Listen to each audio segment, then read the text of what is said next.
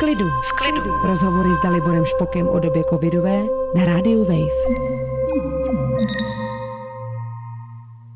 Na Radio Wave posloucháte pořad v klidu.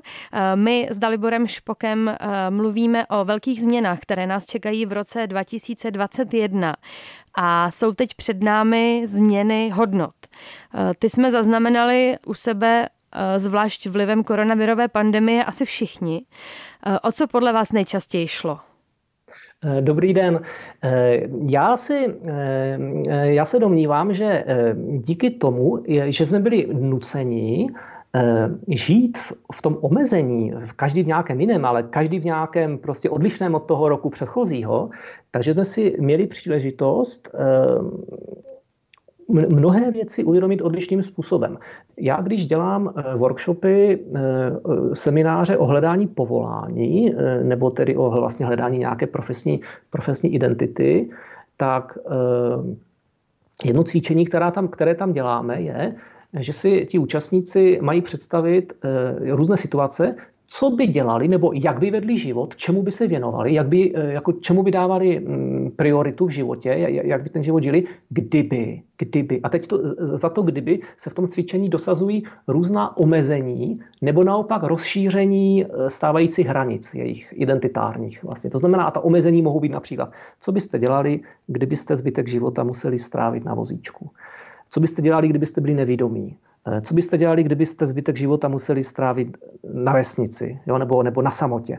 Co byste dělali, kdybyste ho museli strávit v Africe? Jo? Tak to je to omezení a, a to rozšíření je, co byste dělali, kdybyste vyhráli v loterii, eh, máme 50 milionů. Co byste dělali, kdyby váš talent nebo inteligence jo, byla nekonečná, mohli byste se rychle naučit cokoliv. A tak dále.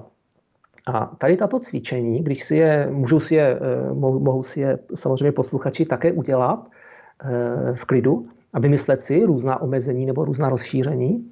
A k čemu oni vedou? Proč, proč je používám v tom workshopu eh, o hledání povolání? Protože oni nám umožní dostat se z těch zvykových hranic nejenom žití, ale i toho přemýšlení o sobě, tak jak, jsme, tak jak zkrátka eh, ho máme zaužíváno a zautomatizováno a vedou k pochopení hlubších hodnot. Když to teď hodně zjednoduším, o tom se dá povídat dlouho, ale když to hodně zjednoduším, tak činnost nebo typ aktivity, kterou bych pokračoval eh, dělat ve svém životě, i kdybych byl na vozíčku, i kdybych byl nevědomý, anebo kterou bych naopak dělal dál, i kdybych vyhrál v loterii 100 milionů, tak to je asi hodně důležitá činnost, to je asi hodně důležitá hodnota. A je to zkrátka tak, že když si imaginárně nebo i reálně v nějakém experimentu posuneme tyto životní hranice, obnaží nám to, ukáže nám to eh, na to, co jsou ty důležité hodnoty a které naopak moc důležité nejsou.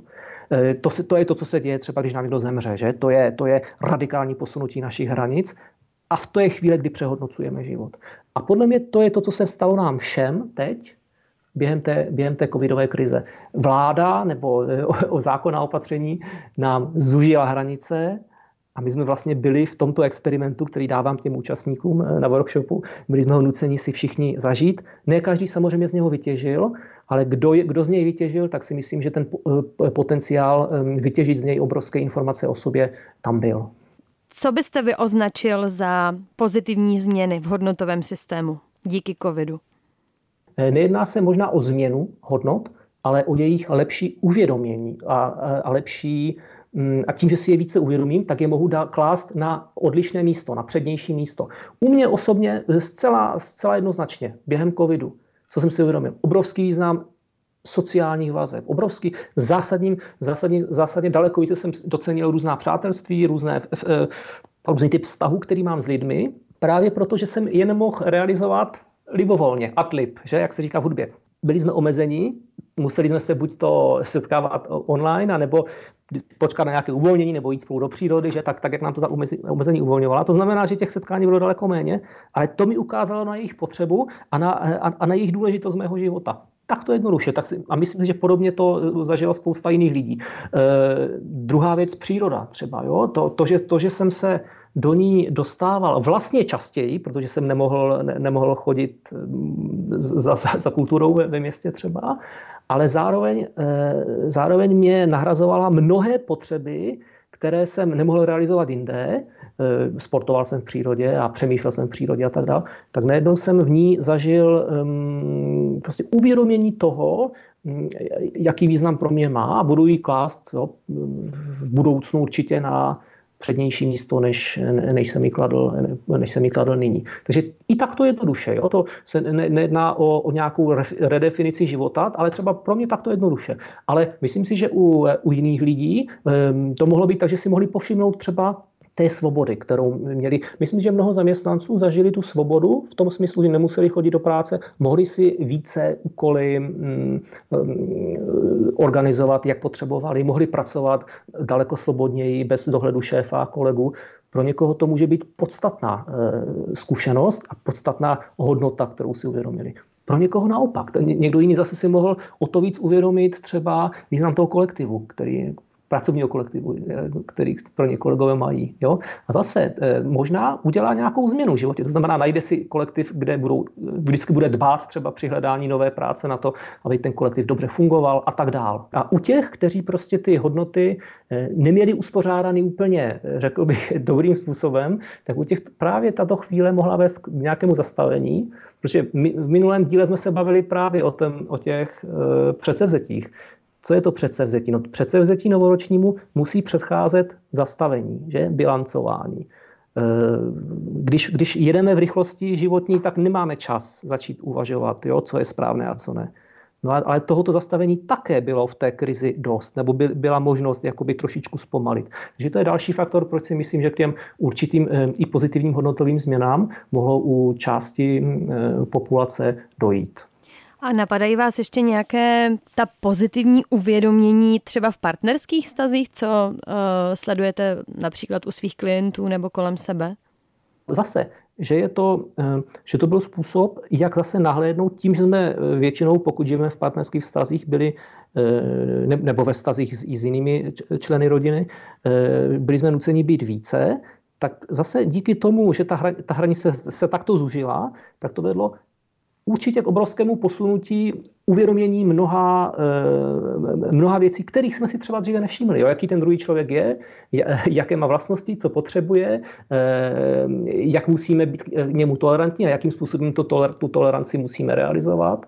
Věci, které třeba nebylo potřeba řešit, když jsme spolu pobili půl hodiny denně během, během toho režimu před rokem 2020. Teď, když jsme spolu pobili 10 hodin denně nebo 24 hodin denně, no tak to je třeba řešit. To znamená, zase to může být, eh, zase to může být eh, zase způsob, kterým více nahlédnu své sociální vzorce, svůj způsob vztahování se k druhým lidem, svůj způsob tolerance, kterou musím budovat eh, a, a tak dále. Takže i takto, i, i takové to, nebo to tež, co se týče třeba dětí nebo vztahu k rodičům, že pokud jsme s nimi třeba žili v jedné domácnosti, ta možnost hlubokého uvědomění byla úplně u všech a, pod, a v momentě, kdy se znovu dostaneme zpátky do té větší svobody v roce 2021, tak z tohoto uvědomění by bylo velmi dobré těžit a, a, a vytvořit si životní styl a rozhodnutí, která budou v souladu s tím, co jsme si uvědomili.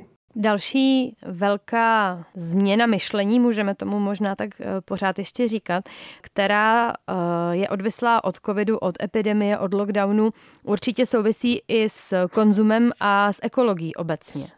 Určitě.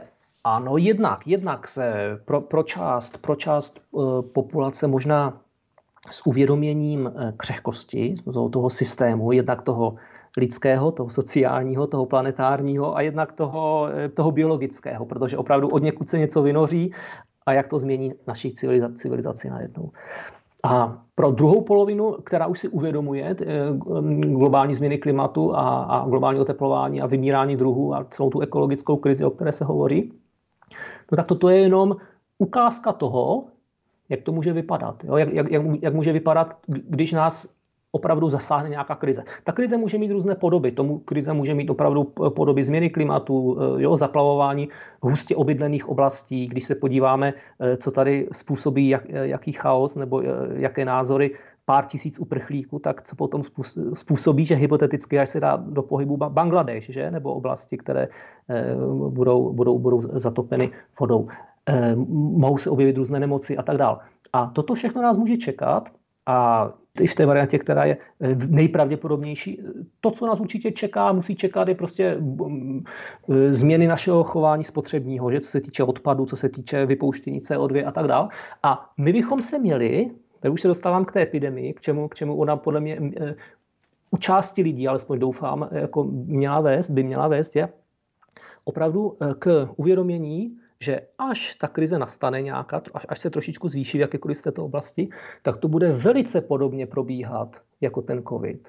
To znamená, že uh, budou tady úplně stejně ty fake news, které se dneska šíří o očkování. Bude tady stejně úplně skupina nějakých bezohledných nevím, nechci nikoho jmenovat, jo, nějakých rolbařů a chatařů, kteří prostě budou chtít jenom vydělat prachy a bude jim jedno, jako jestli jejich klienti budou roznášet e, nemoc nebo nebudou. E, bude, bude se opakovat úplně totéž, protože my budeme stejní. My se nezměníme tím, že ta krize se bude týkat e, nějaké jiné, nějaké jiné životní oblasti. A my bychom si podle mě jako, jednak jako na individuální úrovni, jako, jako každý člověk, jednak na té společenské, ale i na politické, měli z tohoto vzít poučení, z tohoto vzít poučení na různých uh, úrovních, na různých úrovních, protože tak, jak se nám daří, dařilo, nebo bude dařit zvládat tu krizi s covidem, úplně stejné mechanismy musí, uh, musíme potom použít, uplatnit uh, pro, te, pro ty daleko složitější, daleko těžší a nás všechny daleko více zasahující globální změny klimatu. A změny se staly a dějí se a určitě se dít budou i dál na poli médií a sociálních sítí. Jednu z těch nejvýraznějších bych uh, zmínila Twitter, který začal označovat fake news, blokuje účty, které uh, považuje za šiřitele fake news nebo nepravdivých informací. O něco podobného se snaží i Facebook. A i my, ať už jsme uh, dvacátníci, třicátníci, padesátníci, musíme na tuhle dobu uh, neustále reagovat na, na ty změny, na informace, které musíme umět rozlišit, jestli jsou pravdivé, nejsou pravdivé. Uh, tohle je hrozně náročné, nemyslíte? Eh, náročné to je, ale mm, součástí toho zvykání nebo té odpovědi je i, i, i zase nějaká celokulturní, společenská odpověď. Je to jako s kouřením. Jo? Eh, odnaučit se kouřit je náročné, ale je to dneska daleko snadnější, než to bylo před 40 lety, když kolem vás každý čadil a bylo to vlastně bráno jako, jako super věc. Jo? Dneska vám v tom pomůže to, že více, nebo aspoň v části společnosti je to něco, co už opravdu není módní a eh, kdy se na vás dívají skrze prsty. Kdybychom se na sebe dneska dívali skrze, eh, skrze prsty za to, že šíříme nějaké emoce jo, zbytečné nebo urážky na sociálních sítích, mm, no tak taky by jich nebylo tolik, si myslím. A to je to, kam spějeme. To, já, já si myslím, že ten, ten poslední faktor, o kterém bych chtěl hovořit, je opravdu jako vyrovnávání se s postfaktickou dobou, i v tom pozitivním slova smyslu. To znamená, že my určitým způsobem ty některé nemírnosti začínáme ohlazovat, reagujeme na ty, na, na ty um, algoritmy sociálních sítí, které jsou vytvořeny schválně, aby polarizovaly, že? tak jak eh, to čteme v různých dokumentech a studiích.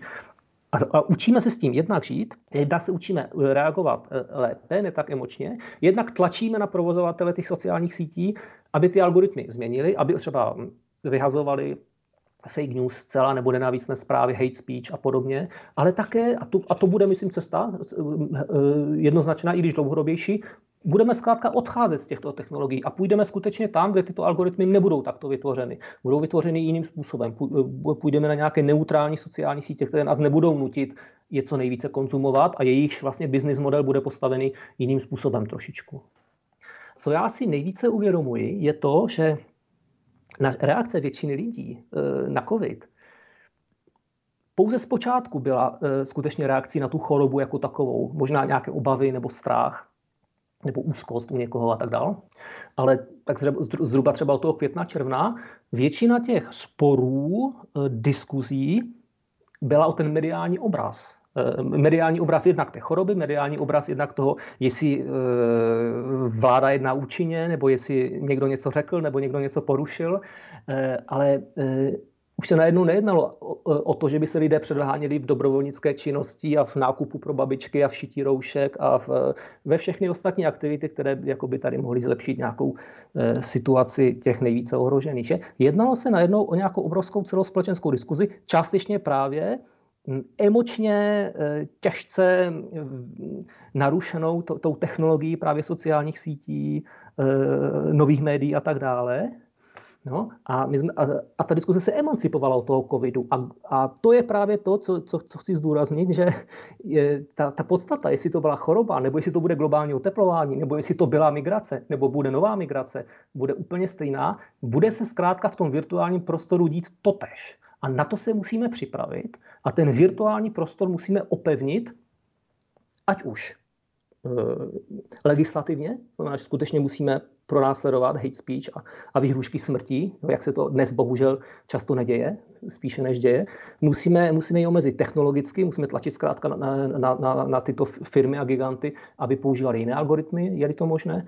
Eh, ta změna musí být eh, společenská, ale také například se musíme poučit eh, v čem? No musíme se poučit v tom, že co na COVID nejvíce fungovalo. No nebylo to přesvědčování, přesvědčování bazírování na hodnoty, no bylo to skutečně prostě vyhlášení nějakých jasných opatření, nějakých jasných pravidel, které samozřejmě byly kritizovány zase v, různými skupinami lidí z různých pozic, ale byla to tato jasná, jasná pravidla, která se ukázala, že, že to je to jediné, co může fungovat.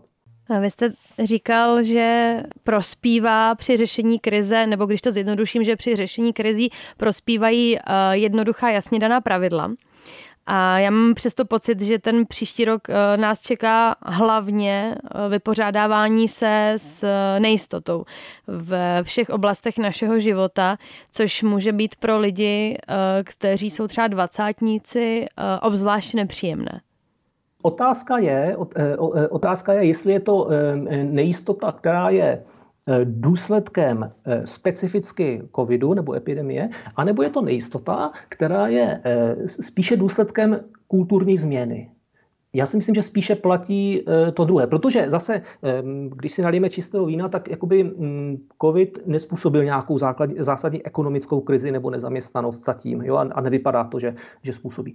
Eh, to znamená, myslím si, že ta nejistota, kterou může cítit mnoho lidí, zvláště třeba mladých lidí, který, které, které nemají vytvořenou eh, hlubší identitu nebo, nebo mm, který, kteří teprve hledají to svoje místo ve světě a svůj životní styl, tak ehm, ta nejistota, kterou mohou zažívat s tím rozvolněním pravidel, no je nejistota, která je běžná pro jakoukoliv eh, kulturní změnu. A to, co se bude dít po skončení covidu, je prostě kulturní změna. Podobně jako se dělá třeba v Česku eh, v, v, po revoluci v roce 89. Pro mnoho lidí to taky byla obrovská nejistota, byť třeba vnímána pozitivně.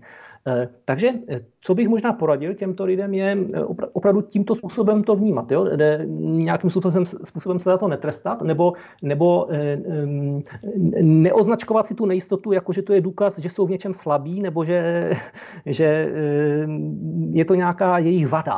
Ne, ta nejistota si myslím, že je zcela běžnou součástí změny. Buď to jsem ve stabilitě, kdy se věci nemění a já mám jistotu, a nebo se, nebo, je, nebo jsem buď to já psychologicky, anebo celá společnost, což bude, že v nějaké změně, a to přináší nejistotu. Takže ta e, nejistota je, je, je, je běžná, nebo u mnoha lidí může být běžná a mm, je to zase, je to zase e, důležitý doprovod té změny vnitřní. Jo? E, nejistota často facilituje vnitřní změnu. Ono se to nezná, ale, ale je to tak. Pokud jsem jistý, je mi, je mi dobře, cítím se stabilně, cítím se v pohodě, nemám důvod se měnit. Jo? Tak, takže tak, tak toto psychologicky často je. Takže e, ona, ta nejistota, může mít svůj obrovský psychologický význam, pokud samozřejmě nepřesáhne nějakou e, únosnou míru.